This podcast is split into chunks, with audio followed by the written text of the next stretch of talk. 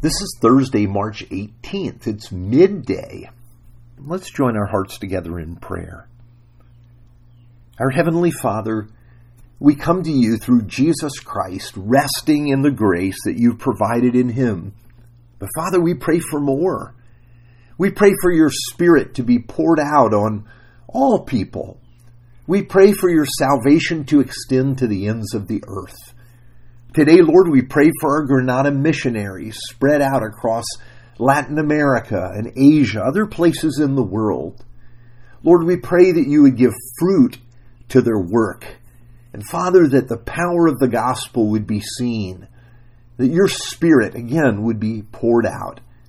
And Father, we also pray for the city of Miami. We pray for churches and pastors, for ministries, and for our brothers and sisters in Christ who live in this city.